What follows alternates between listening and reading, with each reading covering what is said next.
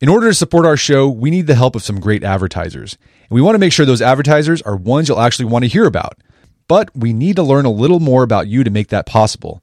So go to podsurvey.com slash art of man and take a quick anonymous survey that will help us get to know you better. That way, we can bring on advertisers you won't want to skip. Once you've completed the quick survey, you can enter for a chance to win a $100 Amazon gift card. Terms and conditions apply. Again, that's podsurvey.com slash art of man, A R T O F M A N, podsurvey.com slash art of man. Thanks for your help.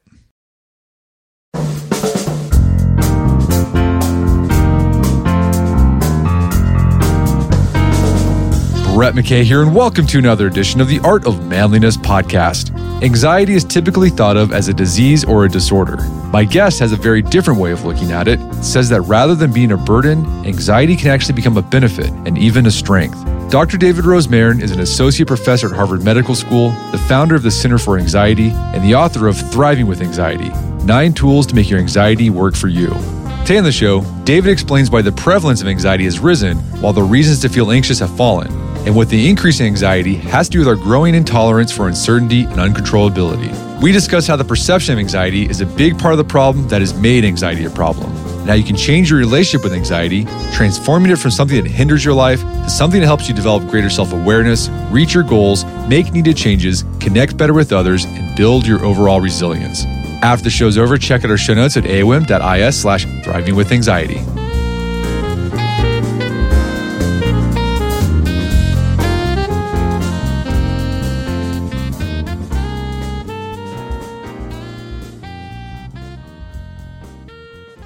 All right, David Rosmarin, welcome to the show. Thanks for having me. So, you are a clinical psychologist and you founded the Center for Anxiety to help people who are struggling with anxiety problems. I know a lot of people have that issue. You also got a new book out called Thriving with Anxiety Nine Tools to Make Your Anxiety Work for You, where you walk readers through the tools you give your clients or patients on how to manage their anxiety. Not only manage, but like thrive with it. That's the whole point of this. I'm curious, what led you to specialize in anxiety? Yeah. When I was getting into clinical psychology, you know, I really wanted to do something that was evidence based. And there are lots of different areas to focus in. Anxiety was definitely the most well researched, well understood in terms of how to do it and uh, that appealed to me the scientific approach and uh, that's sort of the, the first part about it little did i know that getting into this field i would learn a lot about myself a lot about the world a lot about my patients and it's been quite the journey so let's talk about definitions first. How do you define anxiety? Because I think it's a word now that's become part of the popular culture. Everyone's talking about it. There's songs about anxiety. sure. So how do you define it? So anxiety is the same as fear. It shares the same brain circuitry, shares the same physiology, and it's the fight or flight system, which we all know, where your heart starts beating and your breathing gets constricted and your muscles get tense and your stomach might get upset and you might feel even a little dizzy because your pupils are dilating. And and fear, you have to start with understanding fear before you define anxiety. Fear is an adaptive, healthy thing. All right. It keeps you safe. It's the fight or flight system that if you need it, that's going to come into play and you'll either fight or flee from some threat. Now, anxiety is the same exact thing, but there's one small difference. It's actually a large difference, which is that there's no actual threat present. You're, you're having all the feelings of the fight or flight system, but you're not actually experiencing a real threat in front of you at the time. Okay, so fear would be you see a bear on the trail in front of you when you're out backpacking, and then you're experiencing that fight or flight response.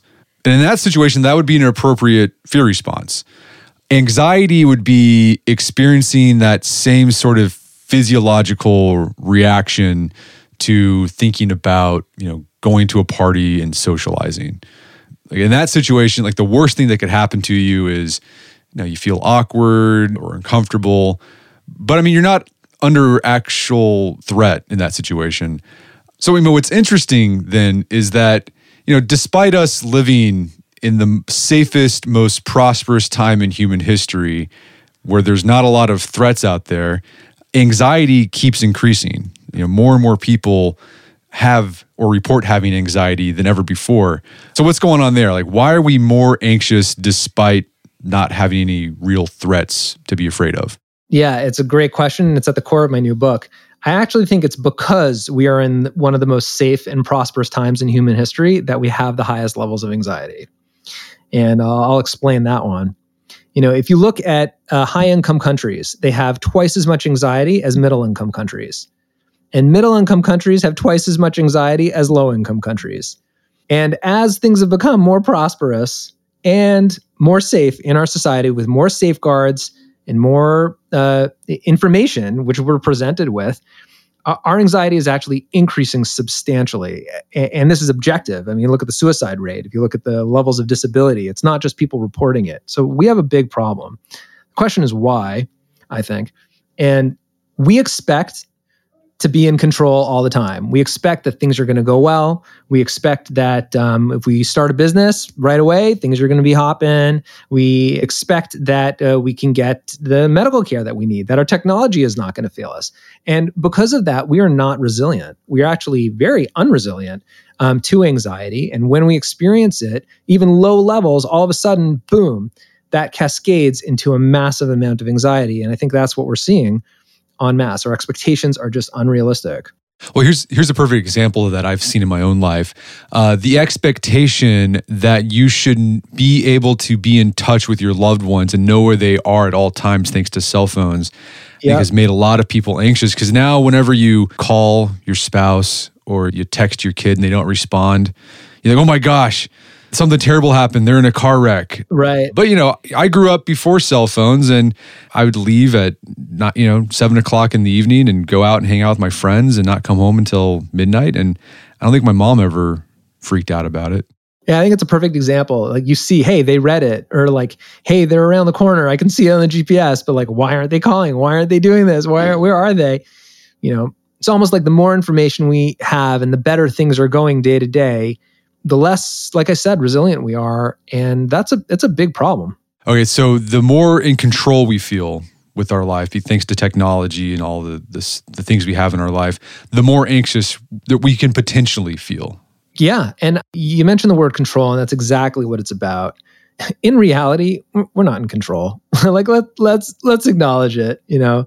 There's so much less that we can control than we really think day to day even with the information even with the technology even with the you know medical systems and financial systems we have in place. But we don't like to live on the edge you know? We don't take risks. You know we don't like to feel uncomfortable. Mm-hmm. We assume that even feeling uncomfortable is a disease. It's not. It's called being human and uh, I think we've really forgotten how to be emotionally resilient and to, to learn how to thrive with difficult emotions, which are part of life. Well, that's another point in the book that stood out to me was this idea that even feeling anxiety, like people can feel anxious about that. They feel bad that they feel bad, which just which just causes even more anxiety. Yeah. The minute you feel anxious today, you don't say, oh, yeah, of course, I'm working really hard. Or, oh, yeah, that's because there's this news, which is really, really tough for me to stomach, or it's because I didn't know that something was happening. Instead, we say, oh my God, I have a disease. Something's wrong with me. Now, if you perceive your anxiety as a disease, you're going to trigger your fight or flight system more. You're literally going to dump adrenaline more into your system and create a cascade of anxiety. So we've created this monster and the effects are are really quite problematic. Yeah, I think that's one of the big problems with the popularization of psychology of people you know reading psychological books or you know consuming psychological content like lay people and then diagnosing themselves well i have anxiety. And as soon as they make that self-diagnosis they've made this you know normal feeling of feeling nervous because of uncertainty into a bigger problem than it needs to be. And then they it becomes it can become debilitating I would agree, but unfortunately, I think the medical field has played into this as well. This last summer, there was a panel of uh, federally funded, in fact, physicians across the United States who made a recommendation to use a very brief measure at all PCP's visits, any prim- primary care visit. And the net result of that was that if you report any level of worry or any level of anxiety at a visit, it flags you for diagnosis and potential treatment of an anxiety disorder. Now, let me ask you how many people have you seen this week who had no anxiety and no worry at all in the last two weeks? Yeah, no one. Everyone's had None. some sort. Yeah. Zero. There's nobody because it's a normal human emotion. So I think that it's not only the, yes, popularization of psychology, 100%, no question. But the medical field, I would even say the pharmaceutical industry, has played into this myth of having perfect emotions all the time. And in doing so, has greatly disrupted our capacity for well being and for flourishing. And something you do with your work, you're working with people who have varying levels of anxiety. You have people who they're you know mostly f- well functioning, but they might experience just like ah, I feel nervous all the time, and I like to get a handle on that. But then there's also to the point where that anxiety becomes uh, a problem, and it it's something you it actually there's a clinical diagnosis. Like at what level, at what point do you as a clinician diagnose someone with anxiety disorder? Yeah, I mean the you know the simple answer to that question is when it causes significant distress or impairment. And that's a very subjective call to be perfectly honest. Like there's no lab test to say you have anxiety and an anxiety disorder or you do not. There's no, you know, clear physiological, neurobiological markers of these. And there's some indications of, you know, pathology what we call it, but but not really. It's not you can't you can't use those as diagnostic for each person.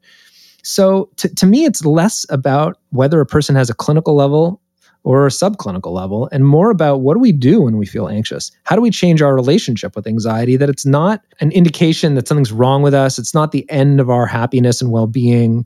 It's just considered to be part of life and something that actually can make us stronger and even thrive better. Well, yeah, that's the big argument in your book. This book's called Thriving with Anxiety. You make the case that anxiety can be used as a strength in our lives. How can this thing that we see as a disorder and everyone's trying to get rid of actually be a, a blessing? Yeah, it's really simple. it, a really solid workout in the gym, you don't feel good at the moment, right? You're sweating, you're uncomfortable, you're feeling a burn in your muscles. I mean, if you're increasing, you know, you're lifting, you know you're lifting heavy stones or whatever it is that you you know that you got going.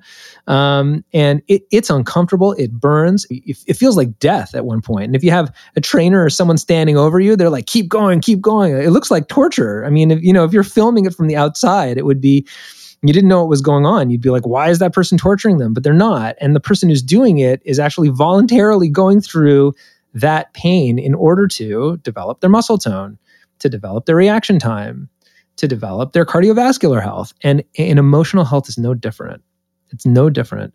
Going through anxiety can enhance our emotional and neural strength and make us more resilient and more capable of handling difficult situations, which, by the way, are going to come up, especially if you're pursuing your dreams and your goals in life. If you're taking the easy road, maybe not. But if you're doing something that's out there and you're you know, being a man, so to speak, and, you know, really out there on a limb and pushing yourself to the max, you're going to feel stressed. You're going to feel anxious. That's the way it's going to be.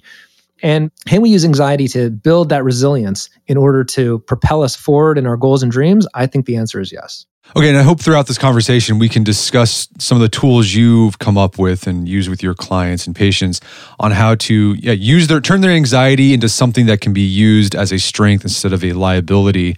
But one of the first things you do when you have someone that comes in to see you saying, "Oh, I've, I've got so much anxiety," is you talk to them like, well, do, are you do you really have anxiety? Because you highlight the fact that a lot of times people confuse being stressed out with being anxious. Uh, so, what's the difference t- between stress and anxiety, and why is that difference important? Yeah, great question. First, I'll just mention that people only ask this question if they're feeling anxious, if they're feeling uncomfortable. So, here we already see how anxiety can help you to thrive because it helps you to make, become more self aware.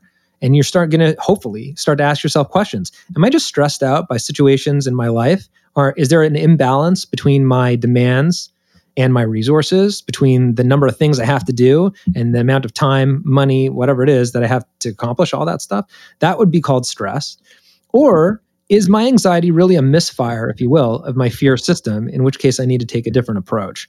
That, that would be the difference between stress and anxiety. Stress is the imbalance between uh, demands and resources, and anxiety is, again, that fear response, which is not in response to an actual threat, it's in response to something which is really in your mind. Okay, so you can just be stressed when there's an imbalance in your life between um, your demands and your resources. But then you can also feel anxiety about that stress because you're like, oh my gosh, this is going to crush me. My life's going to fall apart. But that anxiety you're feeling about your stress, I mean, it could be helpful sometimes because it can help you recognize, okay, I've got a problem here that I need to do something about.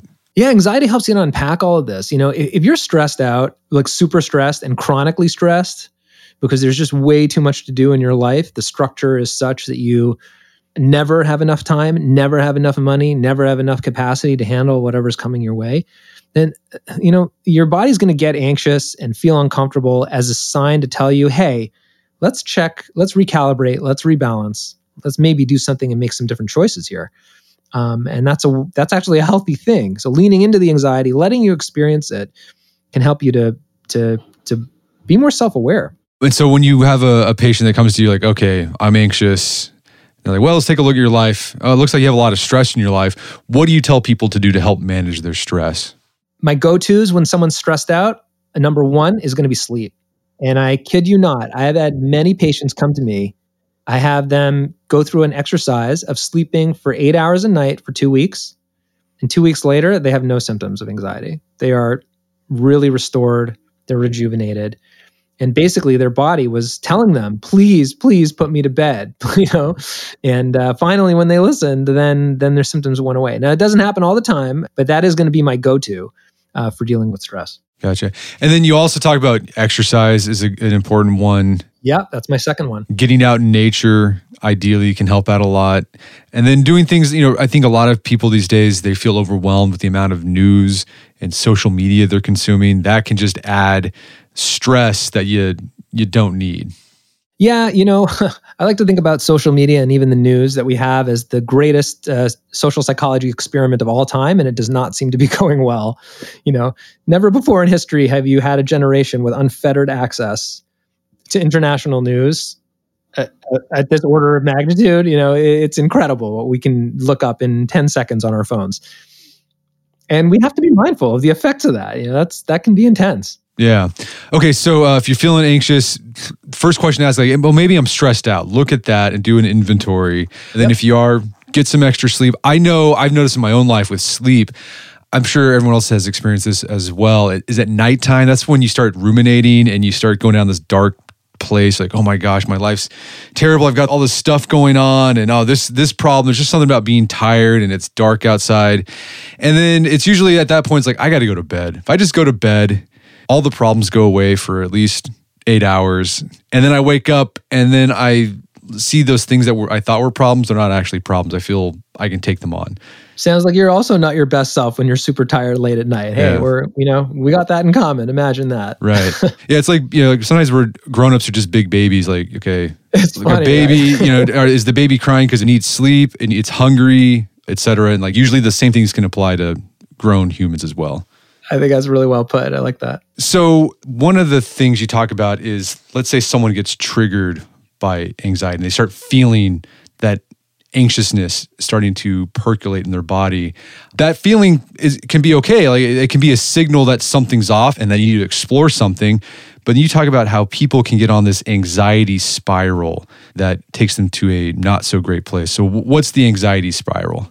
Yep that's definitely the key here. And I think this uh, relates to what we were saying before. To me, the anxiety spiral is the reason why we have an anxiety epidemic today. The minute we start to feel a little uncomfortable, our first perception is what's wrong with me? Something's not right here. And we start to judge ourselves and say, oh, I'm diseased. Oh, everyone else feels fine. Why do I feel this way? You know? And we start to get upset about the fact that we're anxious. Okay. The second thing we do is we catastrophize. I can't handle this anxiety. This will kill me. This will make me a weak person. This will make it impossible for me to function. And by the way, none of that is true. People actually function better when they're anxious, surprisingly. Often people function better when they're anxious.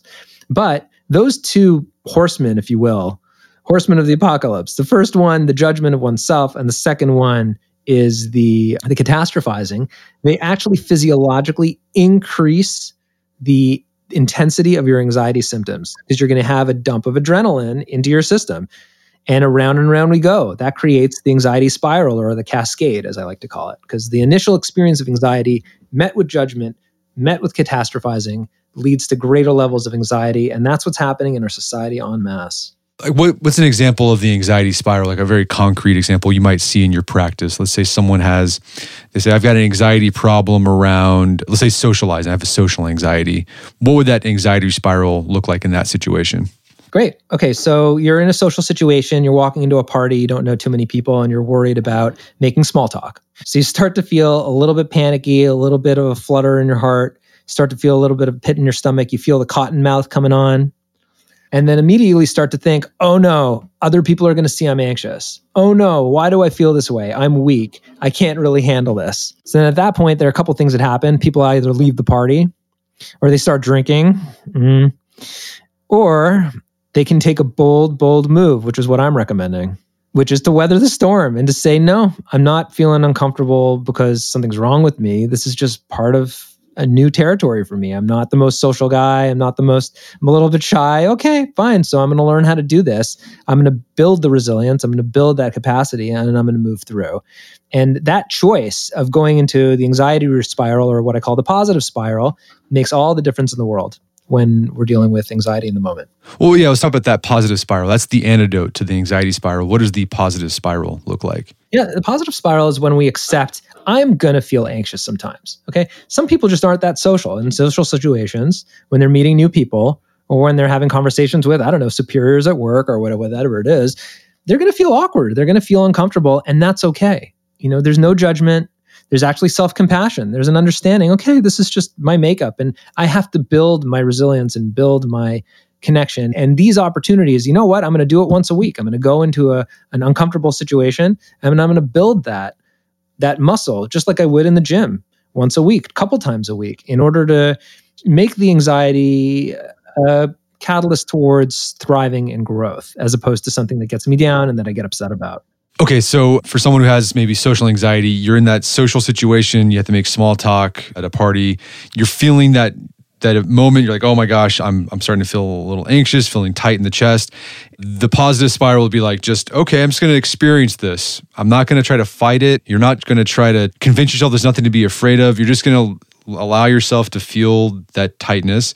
And then usually what ends up happening by just allowing it, it usually just washes over you pretty fast. And oftentimes the anxiety just stops after a few minutes. It does. You know, a couple years ago, this happened to me. I was giving a talk for an audience and I was not expecting to feel anxious at all. I don't usually get anxious giving pu- public lectures as a public speaker. It happens all the time that I, I probably give know, 30, 40 lectures a year at this point. Eh, but, but I was in this situation and all of a sudden I started to feel anxious and I'm like, okay, great. We're going to build our resilience. It took, I looked at my watch and 120 seconds later, the anxiety symptoms were gone. Yeah. And this reminds me a lot of acceptance and commitment therapy from yeah. Steven Hayes. We've had Steven Hayes on the podcast before. His whole thing is instead of fighting these negative emotions, just sit with them for a bit and maybe even explore them. Like, what's going on there? Why am I feeling that tightness in my chest? And counterintuitively, by really leaning into those negative feelings or emotions, they go away. Yeah, Steve is a he's a, bit of a mentor of mine, in fact, and he actually wrote a approbation of a previous book that I wrote. So uh, he he definitely has had a huge influence on my work. I think uh, acceptance is the starting point. The question is, can you actually use anxiety in a positive way in your life to increase your relationships with others, your connection with yourself, to start to really parlay that into pursuing higher goals and dreams? That's that's really where uh, you know act as the sort of foundation point for for my approach. Well, something I've done as I, have coached flag football for my son and his friends for the past couple of years. And there's a few boys who get really anxious before a game and they'll be like, oh my gosh, I just have a lot of anxiety. And you can see them starting to go down that anxiety spiral where they're they're going through this catastrophizing like what if i mm-hmm. do this during the game? And then they start um, beating themselves up like oh why do i feel like this? I'm why just do so, I feel this way? Mm-hmm. what's going on? And i have to stop and be like hey hey you know look it's it's perfectly normal to feel nervous or anxious before a big game because it means it's important to you. Like you want to do well. That's great.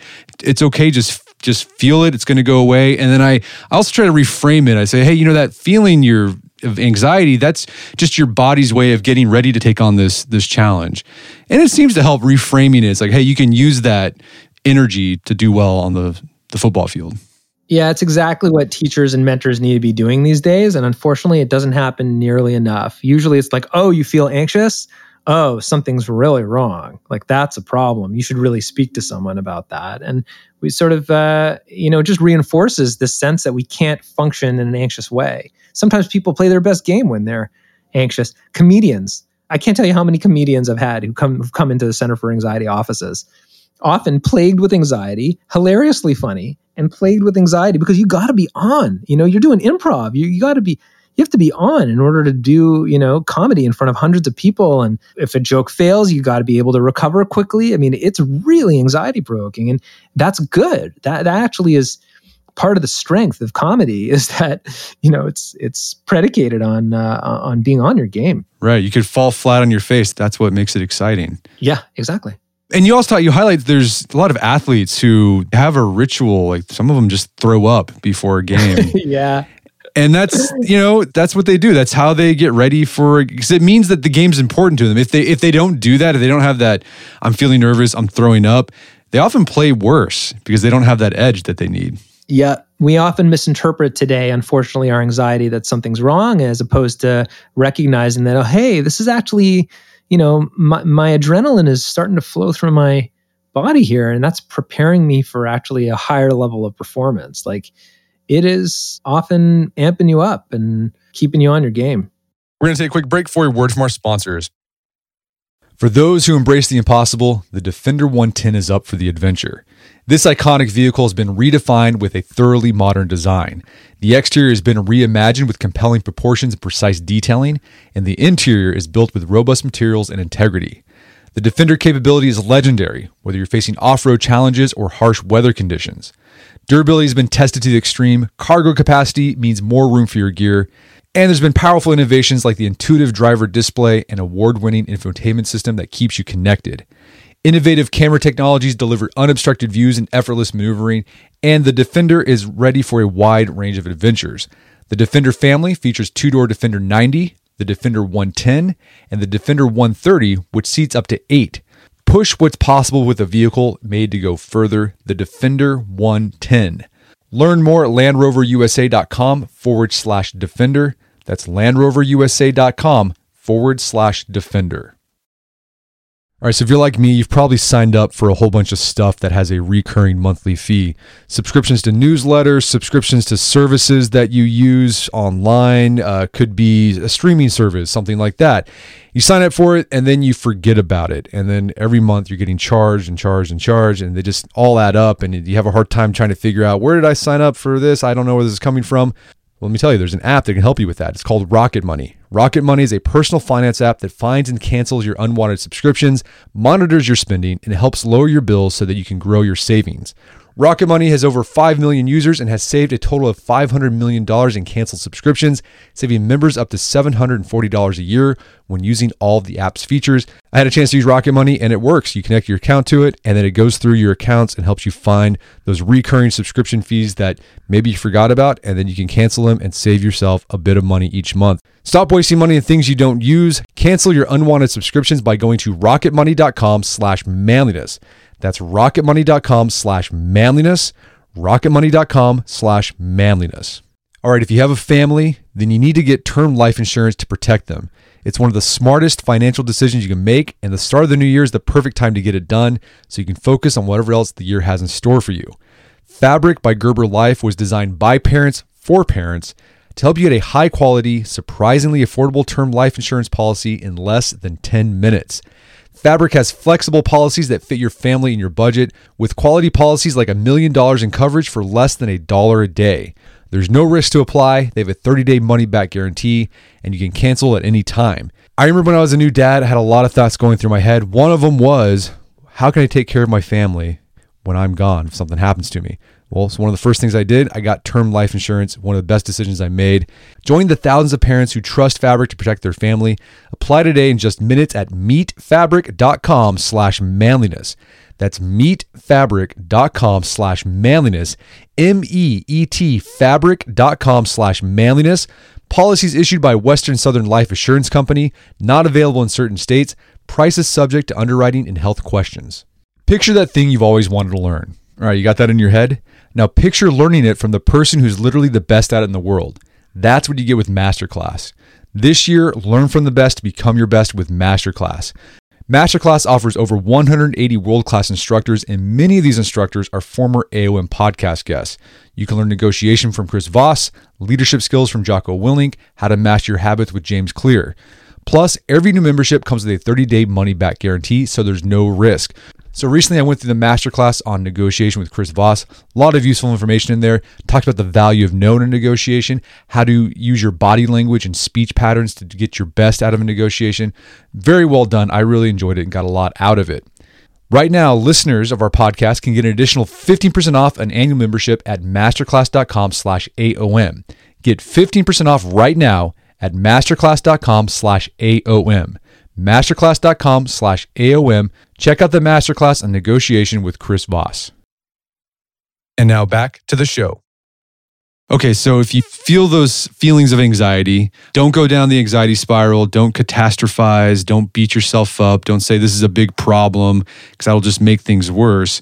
Antidote is the positivity spiral, the positive spiral. And you can do that by you feel those negative, anxious feelings, just sit with them. And then also you maybe you do some reframing, like, well, how can I use this to allow me to excel in whatever task I'm about to do or in my relationships. We'll talk more about the relationship aspect of anxiety because I thought that was really interesting.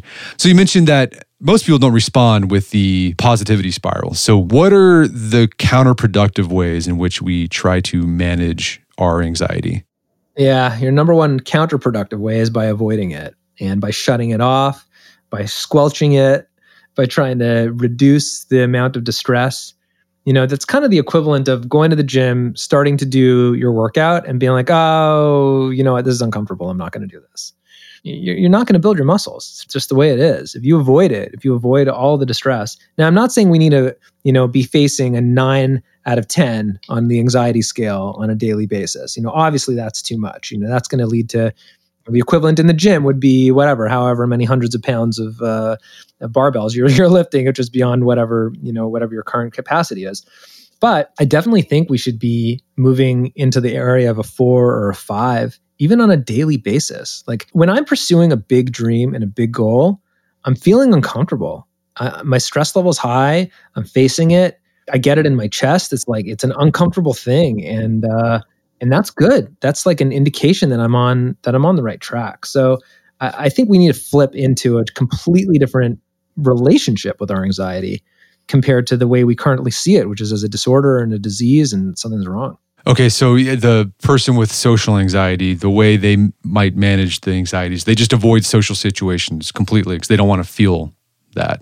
Yeah, and people who are afraid of heights won't go in elevators or they won't go up in a plane. And people who have panic attacks are going to avoid any situation that might lead them to panic. I've had patients who stopped riding the subway because they didn't want to panic when they were underground.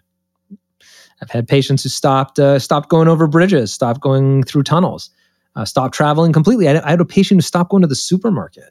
She would not leave her house because she was so terrified that she might have a panic attack and die. And you know, these are real life situations that the anxiety, um, le- if it leads into avoidance, it can just take over your life as opposed to being like, whoa, hold on, I got to actually face this and get that opportunity to build that inner strength. And once they do that by facing it through what we call exposure therapy, that can be a huge uh, catalyst for bravery, for really moving oneself forward towards flourishing. Well, yeah, let's talk about exposure therapy. How does that look in a clinical setting? And then can people do this if you know, let's say someone has mild anxiety with social situations, could they do this exposure therapy on their own? Okay, two great questions. I'll tell you what it looks like first. It looks a little bit like death. And uh, what I mean by that is people face their specific anxiety head on in a structured way.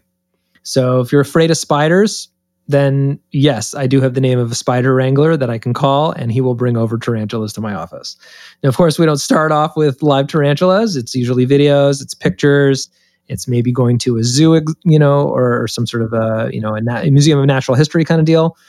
But eventually, yeah, you're playing with spiders in the office, and it's very uncomfortable, and the person's you know has super high levels of anxiety. And I kid you not, two to three hours later, two to three hours later is often all it takes.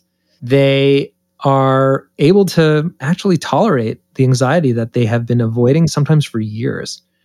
In terms of doing it at home, you know, we, we like to say, don't try this at home, kids. But uh, in all seriousness, you can try a little bit. Like I, I might, you know, just uh, approach some of these things. Like if something makes you uncomfortable to watch uh, on uh, on the screen, you know, I would stay in that a little bit longer than pulling away from it. But, you know, it, it's not a bad idea to have a coach when you're training for something big. And it's not a bad idea to have a therapist when you're trying to train for the anxiety to build your resilience and anxiety. Okay, so you've got some serious anxiety. A coach therapist would be really helpful to guide you through this exposure therapy. Another way people often avoid anxiety, or it allows them to do the thing that makes them anxious, but not be there mentally or kind of checked out, is uh, substances. How have you seen your patients use different substances?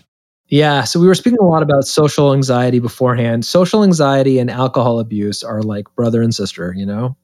Very common, especially among college students, especially among males, I'll add, that, uh, although females as well, where people feel socially anxious and, you know, they got to get their liquor courage, as they say, you know? That's really kind of dangerous territory. Firstly, it can clearly lead to substance abuse and alcohol abuse and alcohol dependence and all sorts of other issues there. But the other thing is that you know if if you need a drink in order to be in a social situation, you're never going to learn how to feel truly comfortable and how to develop closer relationships with people. And that's a skill that can leave I mean, I should say without that skill, you can you can feel pretty lonely and pretty disconnected and I think ultimately we all want that you know level of you want to call it emotional intimacy or connection or you know whatever language you want to use. And being able to lead into the anxiety actually can help us to get there. Um, so that's one way that they're related. You talk about another response people have whenever they go down that anxiety spiral start going down it is worrying. Uh, how is worrying different from anxiety? Yeah it's a great question. So the clinical science on worry is really interesting. People who worry a lot tend to have low levels of anxiety almost forever and the reason why is because the worry, believe it or not, it's a behavior that people engage in in order to keep their anxiety at a low level without actually facing the truth that there's so much that we can't control in life and there's so much that we can't know. You know, when we worry, we're like, what if I got sick? What if I lost money? But it's not like really what if that were to happen. People don't actually face the real possibility of those terrible situations, which is genuinely terrifying. It is genuinely terrifying and perilous. But that leaning into the real anxiety beneath the worry is where the opportunity for resilience lies. Okay, so worrying is kind of a superficial anxiety. You got it. Okay. So if you're a worrier and you find yourself on that worrying cycle, anything, any advice on getting out of it? Yeah, this is a tough one, and this is one where therapist intervention is probably going to be even harder because it's just it's a little bit uh, amorphous. It's a little bit harder to actually do. You know, if you're afraid in exposure therapy, if you're afraid of, like I said, spiders before, you're afraid of heights. So okay, you can physically get into an elevator and look out the the window. It's hard, but you know what you got to do. With worry, you got to actually sit and imagine the worst case scenario, and to do it for five minutes a day at a specific period of time and to really delve into the depths of your worry. You know, that can be harder to do. People can do it on their own. I've seen it. But that's the kind of thing where it's usually you need a little more guidance and someone to, to give you a little bit more of a push from the outside because it's so mental. It's really in your head. Uh, so, just to clarify, what's the positive version of worrying? So, worrying is counterproductive because it's not actually causing you to confront the thing that's actually making you anxious. It's true. What would the the the flip side of that look like? Um, the flip side of that is actually becoming brave and uh, learning to accept and to tolerate how little is within the scope of our knowledge and control because we're human beings. We can only know so much, we can only control so much, and actually coming to peace, coming to terms. Sort of, you know, the, the analogy I'll give you is like this I have this exercise I do when I get on a plane where I look at the this aluminum box that I'm about to enter, and I, I touch the outside of the of the uh, of the plane, and I walk in over the threshold. I sit down and I buckle my seatbelt, and I say to myself, David, you are not in charge for the next however long. Let's say it's a two hour flight. You are not in charge for the next two hours. You're not going to fly the plane. You're not going to know where it's going. You can look on the screen, but like at the end of the day, you don't know.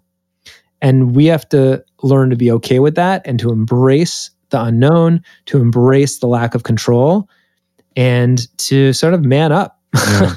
along those lines. My experience with worrying, going on the lines that it's a superficial anxiety. I think one of the problems with worry that I've seen is that it makes you feel like you're doing something, but you're not really doing anything. That's well put. Yeah. It's an attempt to convince yourself that you have control that you really don't have. Right. So yeah, you're just constantly thinking you're going through all these different situations. I could do this, I could do that, and you find yourself eventually just going through the same two or three things over and over again. And you realize, okay, this is actually not doing anything. I just have to accept that I don't know what's going to happen. There are certain actions I could take, um, but I don't have control over the outcomes of those actions. No, you're just going to do the best you can, and the rest you just got to give it up. Like it, it might work, it might not work, and therein lies the the challenge. But therein lies the opportunity to be more emotionally resilient and to to accept the limits of our control. You know, that's that's part of being human. Okay, so anxiety in relation to ourselves, our anxiety can kind of I like the idea that the anxiety can be a signal to what's important to us in life or a signal to how we can excel or where our strengths might lie, but we might be afraid to embrace that. And we've talked about some tools you can do, avoiding the anxiety spiral, embrace the positive spiral. I like this idea in the book you had about how anxiety can either disconnect us or connect us to others. Yes. So, how can anxiety lead us to be disconnected from others? Yeah, I think uh, so. Men in particular, I think, are pretty bad at this in our culture, and the reason why is because you know when we feel anxious, and we're human, so you're, we're going to feel anxious sometimes. Like let's let's acknowledge it. Your fight or flight system is going to get triggered every once in a while, erroneously with the anxiety spike. What do you do? Do we actually acknowledge that and say, "Hey, I'm feeling kind of uncomfortable right now"?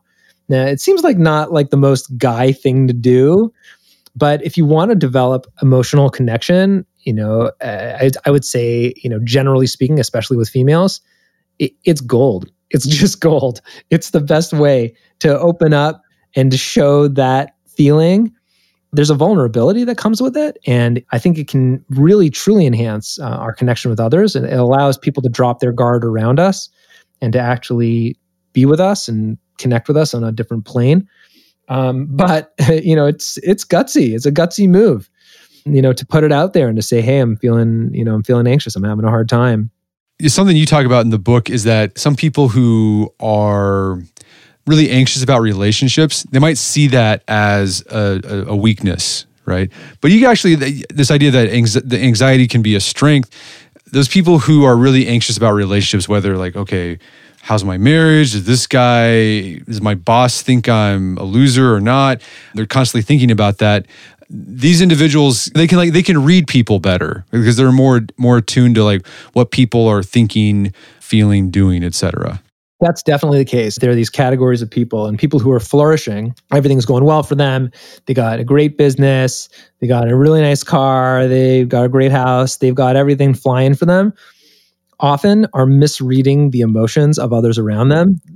Typically, that's the most hated boss, you know, because they like doesn't pick up on how other people are really feeling and and uh, people don't like them. The kids usually hate him. you know, I've seen I've seen this a lot in in the clinical setting. But if you look at like the anxious guys, people who are a little more um, you know, more likely to feel uncomfortable in certain situations and they actually care about what other people think. They're more in tune with other people's emotions. Their relationships are often closer and better. And that can predict people's happiness as we age to a much greater extent than our level of success. But just as there's like a an anxiety spiral with ourselves, right? We we experience the, those feelings of anxiety, and then we can go down that okay, catastrophize, and then self judgment. Mm-hmm. This can happen in a relationship. So someone might be in a relationship with, uh, let's say, you know, some guys dating a, a, woman, but he's anxious about the state of the relationship, yeah. and he starts going down this spiral of like checking in and kind of becoming needy and like, oh, are you okay? What what do you think about our relationship? Or oh, I'm really sorry. Like, and then it becomes like it's coming from a good place because like the guy really wants to make the thing work, but he becomes so obsessed with it that it becomes off putting. Yeah, and sometimes destroys the relationship. It destroys the relationship, right? They become overly needy and attached. Yep. Or angry, by the way. People Yeah. sometimes they, oh, what do you mean? Why'd you say that? And they because they're taking it personally when like she didn't mean it personally. like she was just saying what she said. And but he he's emotionally reactive because he's not aware of his feelings. It's sort of the fight response or the flight response. Like the clinginess is one side of it, and the other side is getting angry. And uh, yeah, both of those responses are maladaptive and not going to build your your connection. And if you care about her, then well, that's uh, I think be honest and be open instead, and embrace the anxiety and say, hey, you know, I've been thinking about a relationship. Like, I really like this, and I like where it's going. I'm I'm wondering where you stand. And it's hard to put yourself out there and to sort of, you know, and if she's like, no, I'm not so sure. Oh, that's that's too bad. You know, I I really kind of like this thing, and I hope that changes in the meantime. You know, whatever, whatever your plan is. But it's hard to like embrace your anxiety and actually put it out there. But it really builds connection. Right. You have to put it out there and then again accept that you have no control of the outcome. No, she might say no. She might say yes. Who knows? It's Right. not up to you. And, and I think this is why, uh, you know, one of the factors that might be contributing to you, you read a lot about young people having a hard time with relationships these days. And I think it goes back to this idea of a sense of control. Like we feel like we can control every aspect of our lives, including our relationships. So we want our dating life to be per- perfect, our marriage marriage life to be perfect. And so we try to do all these little tactics to like control everything, but that just makes us more anxious about those relationships, which just makes it harder to have those positive relationships. Yeah, definitely. I mean, all relationships are real relationships, and great relationships are are messy. They're just messy. You know, people have miscommunications and misunderstandings. They, you know, they rub each other the wrong way. They have these interactions which are problematic, and these patterns, you know, that often stem from childhood and butt up against each other. And and you know, therein lies the opportunity to actually create real connection. I think it's a lost art in our society, the art of the art of love, if you will. I think it's a lost art and uh, not not to our not in our favor. Uh, so you mentioned anger. Um, Oh, yeah. How can anxiety be a source of our anger? Now, when I see angry people, almost always, almost always, the root of it is anxiety, but they're not expressing it, and sometimes they're not even aware of it. And it's amazing. We talked about this at the beginning that the anxiety response is based on fear, which is called the fight or flight response. Remember, fight. So fight is anger, and that's often what happens when you're when somebody does something that makes you anxious. You have a choice. You can say to them, "Hey, what you're doing is making me uncomfortable," or I mean, some sort of language around that. Or you can just say, like, you jerk, like, stop doing that. What's wrong with you? You know, and blaming them as opposed to sharing how you feel. And that blame, that anger, is the exact opposite. That's leaning away from your anxiety. That's um, covering it up, making it harder to connect with others, and uh, usually pushes people away. Okay. So if you have an anger problem, maybe you look at, okay, what am I what am I potentially anxious about in life and then work on that. Yeah, definitely. It's hard to get there because anger is usually a way of avoiding the feelings of anxiety. Um, so you might need a therapist to actually probe, you know, the depths of that. We call it a, a secondary emotion, anger, because it's a response to the primary emotion of anxiety. Sometimes sadness, but often it's anxiety. M- most often. Gotcha. So with anxiety, there's either the flight, fight uh, response, right? Fight or flight. So anger is the fight response. Like I'm gonna get really angry about this. I'm gonna do something about it. The flight response would be I'm gonna avoid the situation completely. You're arguing that if you really want to thrive with anxiety, that's like the third way. You just kind of have to sit with it and be okay with it. sit with it, tolerate it, and then find a positive way to do it, which might mean expressing it and saying, "Hey, I'm really having a hard time right now. I'm having, you know, an anxious moment." Um, and if you can't do that in a romantic relationship, then at least doing that with a friend um, or with a therapist, for that matter. You know, just being able to get it off your chest is really, really critical and something that uh, we have to learn how to do as humans. Something you do with your practice is you bring in spiritual traditions from around Yeah. around the world to help people with their anxiety. How have you done that with your work? Yeah, well, first of all, I want to say it's dependent on the patient, and you know, this is only for people who want it. You know, when I was writing this book, um, the, the publisher HarperCollins, they said, well, we want you know a third of the book to be devoted to this subject because we think that people in general are gonna are gonna want spiritual approaches. And I said, sure, like I'm very happy to do it. And I, I try to use really accessible language, which cuts across different religious traditions. I, I say it's for people with um, any faith or none at all. And uh, I stand by that. I think the spiritual concepts in the book are very broadly applicable. So just that sort of uh, preamble. From a faith perspective, or from a spiritual perspective, I should say, what's wrong with anxiety? You know, it's a very uh, biomedical, materialistic, uh, reductionistic approach to say that human beings should never feel anxious, should never feel uncomfortable, should never have any pain. And I just think when we take that approach and we apply it to our emotions, you know, the spiritual lens is that, well, maybe there's a higher purpose. Maybe there's something greater in our lives. Maybe we're here to self actualize and to bring out our potential in this world. Maybe we're here to build connection with each other. And emotional distress can enhance every single one of those processes, every one of those processes. So here's a place where I think the spiritual traditions approach anxiety so much better than the current biomedical model. Um, so, what are some practices that you've done with your patients to incorporate the spiritual aspect? You know, one of them is understanding that, and I talk about this in the book. What are your biggest goals? What are your biggest dreams? What do you really want to be doing? You know, is your current job, is your current day to day life reflective of your core values of what you really truly want to do? And if the answer is no, usually anxiety is involved because it's scary to pursue your deepest dreams and to try to bring out your latent potential in the world. Even to think about it can be really terrifying because what if I fail? What if I fail? What if I can't quantify my results? What if it has to be some sort of qualitative, complicated way of evaluating whether I really achieved it? And I won't even know. Nobody will know. So it, it gets, you know, it gets anxiety provoking. And uh, but I think from a spiritual perspective, that, that that's the case. Anxiety can actually enhance um, our spiritual growth and our self actualization because it's part and parcel of self expression. Right, and I also you talk about uh, just looking at spiritual traditions from history and around the world. All of them usually have a tenet about human beings. They don't control the world. Like you, you are not the center of the universe, and your goal in life is just to figure out how to navigate the world in which you have no control. At the center, and clinical science has borne this out, at the center, at the core of anxiety is an intolerance of uncertainty and an intolerance of uncontrollability. If you need to know and you need to be in control, you will feel anxious. I promise. You are going to feel anxious. And I think spiritual traditions teach us that there are human limits. There just are human limits. And whether you believe in something greater or even if you don't, I think all of us can understand that, you know, we didn't choose whether to be born, when to be born, where to be born, and a zillion other factors that are have a colossal impact on our day to day.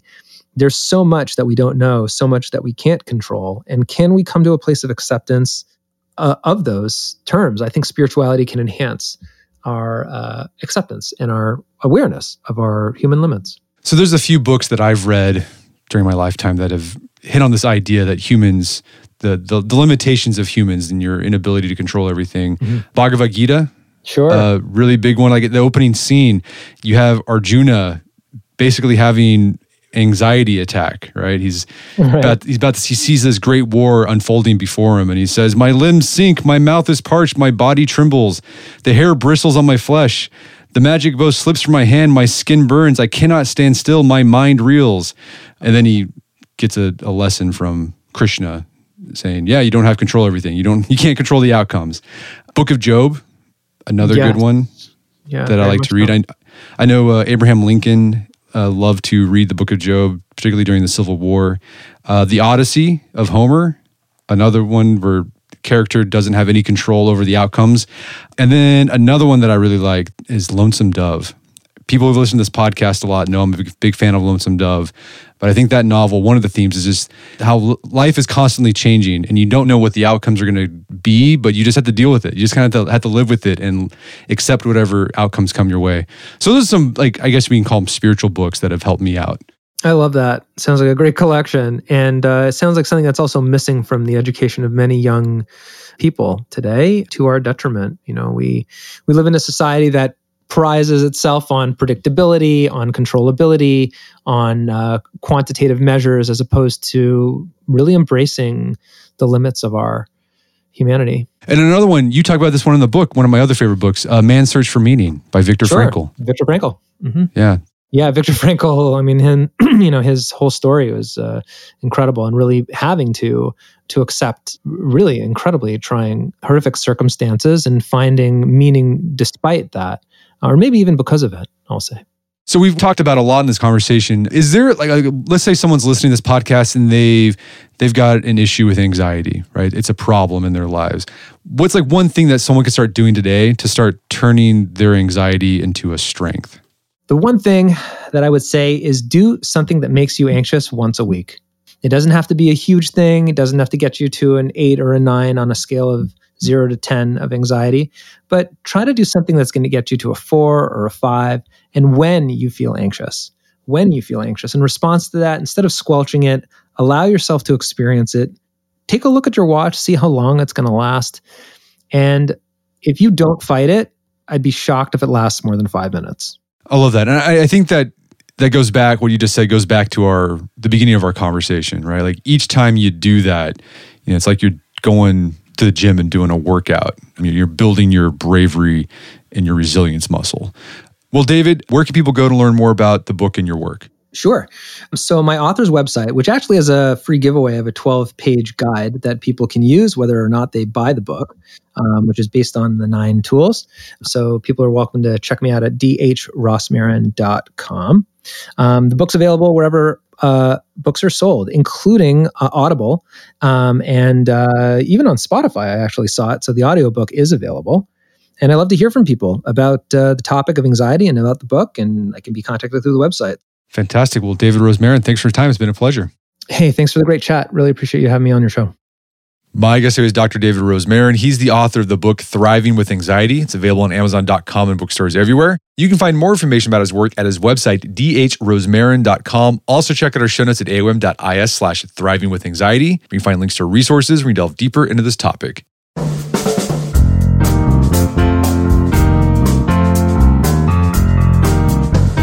Well, that wraps up another edition of the AOM podcast. Make sure to check out our website at artofmanliness.com where you find our podcast archives, as well as thousands of articles that we've written over the years about pretty much anything you think of. And if you haven't done so already, I'd appreciate if you take one minute to give us a review on Apple Podcast or Spotify. It helps out a lot. And if you've done that already, thank you. Please consider sharing the show with a friend or family member who you think get something out of it. As always, thank you for the continued support. Until next time, it's Brett McKay, reminding you to listen to the AOM podcast, but put what you've heard into action.